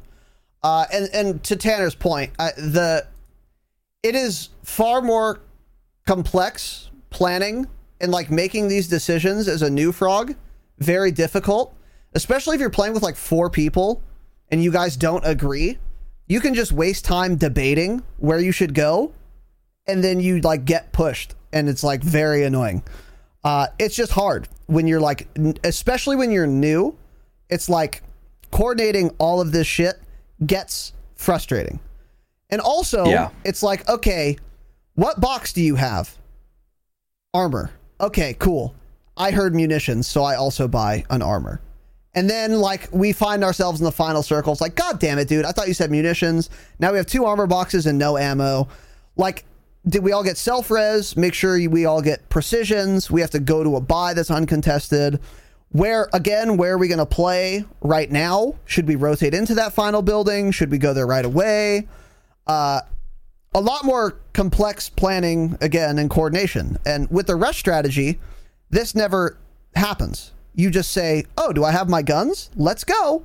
Yeah. Let's move and kill things." Like so that's another con for sure. And then also like knowing which recons to do and how many of them you need to do. So sometimes you can do literally like 3 recons and you'll that'll be enough information and you'll know where to play hmm just because it's like a weird circle and most of it's out of the map. And so, like, okay, I know where we need to go. But then other times you can do six and be like unsure. Like, should we do another one? Maybe we should, maybe we shouldn't. I don't know. And knowing where to get the recons from, too. Let's say we didn't get a chopper or we have like one that's like low health. It's like, should we go way outside zone and do this one? If there's a team there, they shoot at our chopper we're not going to get into zone in time and we're all just dead. Like, what do we do here? It, it's a lot more thinking involved uh, in the Yeah. early to mid game for sure. Um, and knowing which buy stations to go to actually unironically difficult to figure out because I It can be. we'll have choppers. We'll try to like go to buy stations at fucking way outside zone. Surely no one's here. Wrong. They have loadouts, they're all mounted with PKMs just waiting for you. And then you're dead. And it's like, dude, where the fuck am I supposed to go buy? Like, we need boxes, we need loadout, we need self res. That can also be difficult too. So when you stack all of these decisions on top of each other and you're not like super experienced, it gets difficult for sure. So, and then this is the biggest con, I would say. Absolutely. If you spend a bunch of time doing a lot of recons, getting your two loadouts, uh, getting a bunch of cash, everyone has self res, everyone has streaks, everyone has their boxes, you're on your way to your power position on the rooftop in the final circle, ready to win the game, and you're flying over there and you all die, right? You all have zero kills. You've all spent 15 minutes PvEing, and now you're all dead. This is very annoying, very disheartening, and it feels like a giant waste of time. It's Makes like, want to just log shit. off the video game Actually. and just stop playing for the night. Actually, like no one's even shot their gun, and you've been here 15 minutes. You're ready to win, and you can't get there, and you all die. This is the worst thing that can happen in Warzone, arguably. Yeah. You have a little note here. This will happen often too. This will this will happen very often to you. Now we're not it's iron, so your guys' win rate isn't going to be seventy percent. Um, your yours is going to be less than half of that, even with this recon strat. Um, Oh yeah. so it is. Yeah, this happened to us last night. We decided to do that in a game. Um, it got real action packed for like the last few minutes. We got some kills. Had to move out move out of the building we were in, go in the uh, in the woods, and we were click, quickly just decimated as a squad within 20 seconds of each other. And that's the first thing I said. I'm like, cool. That was that was fun. That was a waste of time. Real glad we did that. That was fantastic. Let's do that again, right? Yeah. And that just that kills your whole vibe when you waste your time and you get nothing out of it. So you didn't have fun, you didn't get a bunch of kills, you didn't get a win. It's like what was the point? What are we playing for, right? What are we playing for? Yeah, exactly. Exactly. It's a real like I always say that recon strat is like you're investing in like a bunch of late kills late game, but you have to make it there first. So recon again does get fucking spicy at the end. But if you die before you get to the end, you're not going to get any of those kills. Yeah. Whereas with rushing, you're going to essentially be relatively constantly getting some kills. So even if you lose doing rush strategy, you might have also gotten eight kills and had fun. Whereas Yeah, with the cool, recon strat, it is very possible, and this has happened to us uh, multiple times, where none of us have a single kill, and we're all dead, and it's been 15 minutes in Warzone. Yeah. And it's just cancer. It's so bad. It's the fucking worst. But we've it's also, also done- like Go ahead, go ahead. like like you think it's like, okay, 15, 20 minutes doesn't sound like that long. But when it's, you're moving around the map constantly, opening up crates, doing recons, you know where the final circle's at, you land your chopper somewhere and just get beamed. Like all of you are just fucking dead within seconds. That's like a big deal. It's not just like you wasted 15 minutes. It just feels like, cool, I just moved all around the map, got zero kills, and also lost the game. Yeah. And there's just nothing fun about it. Yeah. 100%. 100%. Now I will say, this has happened to me a lot. I'll do recon strat, and I'll get like second place, and these games are annoying, but I still had fun in these games because we'll get in our little power position or whatever, and we'll like it'll be we'll make it to late game and we'll get a lot of kills, and then we'll just get beat at the end. These don't feel like wastes of time to me. I hate losing, so I'm not happy when this happens, of course. But these are like fine with me. Uh, Yeah, they're not ideal, but they're fine. But again, it, it's when like it's before any fighting has happened, you die. It's so fucking trash. It's so trash. So there's another con for sure. So that is that. Um. Okay. So that is our pros and cons. The next section here, we're going to get into actual strategy. Okay. Early game, mid game, late game for both the rush strat and the recon strat. What's your preferred play style? Uh, not like a full time reconner, that's for sure. I don't mind grabbing recons, but I don't want to play like that every single game. and just like go and sit somewhere. I would prefer I prefer rushing, but also like if we're in an area and we're like, um, there's three recons here. We killed everyone. Should we just grab these and do a few? Yeah. And then yeah. Yeah. And we go from there. I hear you. I hear you. Um, for sure. My strat, my favorite is far and away recons because I like winning. But Well, you still don't win when you do them, so I don't know what you mean. well, that's true. That's true. So, yeah, I will say on the last point for recons, uh, if you're like new to this strategy, you're gonna get second place a lot because if you don't know like a lot of the intricacies of how to do this, you're gonna play it mostly right, but you're gonna fuck something up and you'll die to the last team. Because by the way, if there's two teams in the final circle, the other guys are good because they made it. They made it with you. So if you didn't play this right, odds are high they fuck you up. I've gotten a lot of second places doing recon strat because of little shit. A lot of times it's because I forgot to buy a gas mask, actually. And then other times it's like we didn't have enough boxes or we chose the wrong building, etc. Yeah. But each time you get a second, I feel I feel like I've, I learned something. Most of the times that I get a second, like man, we should have done that. I'll remember that for next time. Um, but we've gotten some wins doing recon strat too, and those are fucking great, dude. L2K and I got the perfect duos recon strat win. We did everything by the book, dude, and it was a good, clean win, dude. A good, clean win. Restock clays on top of downtown. Armor box, Yikes. ammo box, satchels, self reses, two precisions, sniper, SMG, or sniper AR. By the fucking books, dude. And it worked swimmingly. And then we just floated into a dub, dude. We just were parachuting down, just floating into a dub. Just into the dub. Okay, podcast listeners, we experienced some technical difficulties, and by we I mean imgur.com did. Uh, we have multiple images that we wanted to use in our multimedia presentation that are not working because the literal Imgur website is down. So, also, this is like a very natural breaking point. So, what we're going to do is we're going to table this, the rest of this episode of the program, for Saturday at our normal time. And here is the the the rubric for Saturday. We are going to get into uh, the rushing strategy and the reconning strategy. And we split this up into seven parts. We have again the Imgur album with the rush strategy, class setups, perks, types of guns, and we have some discussion to talk about there. And then three other sections for rush. It's going to be early game strat, mid game strat, late game strat. And then we're going to do the same four other parts for so eight.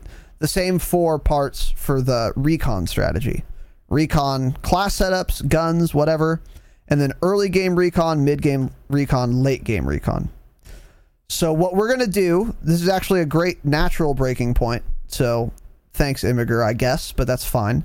Uh, we'll be doing that on Saturday. So that is where we will end uh, this portion of the broadcast. And we have a lot to say on the strategy, by the way. It's gonna be it's gonna be a thick Saturday episode too. So this will be fun. Uh, so that is that. Uh, normally we'd be reading iTunes reviews. There have been none. Go rate us five fucking stars on iTunes now. Do it now. Uh, also, reminder the best way to support the program patreon.com slash the drop shot five bucks a month four bonus eps a month plus access to the entire back catalog we also do hangouts and also we're going to be adding things to the patreon very soon get in now get in now because it's only going to get better we're offering a lot already of fire content and we're going to be offering even more very soon. Our next Patreon episode is going to be on. We've done two on Warzone. Our next one's going to be on Fireteam and how that's going to relate to Warzone and Fireteam in and of itself, a review of it. And then our fourth one is going to be on. It's going to be spicy. I'll leave it at that. It's going to be spicy. Some special announcements, right? Some special announcements. So, uh, patreon.com slash the drop shot. Best way to support the program. Uh, we appreciate all of our patrons, of course. Uh, and we're going to leave it at that. Um, also, Ghetto, thank you again for the gifted tier two. Princess Leia, the 500 bits. Thank you, young lady. I appreciate it. A lot of love, a lot of support. Thank you, Miss Leia. And again, excellent, excellent cookies and excellent cake. We appreciate that. Thank you very much. Delicious. Possibly the best cake I've, yeah, I think either of us have ever had, which is good. Uh, but I really appreciate that. And I really appreciate the biz as well, Leia. So thank you very much. Uh, and also, fucking Giddo coming in hot, insane, with five more fucking gifted subs, dude. Let's go, brother. Let's absolutely fucking go. Giddo, thank you. Young man, I appreciate you, dude. I am honored, humbled, and privileged. Thank you for the support, my dude. A uh, lot of support, a lot of love today, guys.